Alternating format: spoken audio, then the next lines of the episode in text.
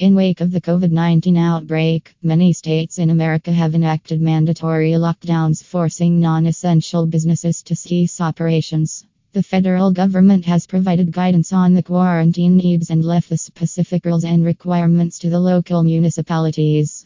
This has led to varied rules on quarantine specifics by city or state for which businesses are considered as non essential, putting dispensaries right in the crosshairs.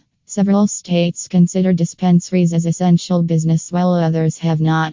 Editor's note Please understand this is unofficial information as related to current states' rules. The status of these states' rules are changing rapidly and will likely change soon after publishing. While we have a very close relationship with METRC, nothing is more important than the voice of the customer. If this downtime has materially affected your business, we suggest that you reach out directly to the BCC. We've provided a copy of some suggested language as well as the contacts to whom you should mail your request.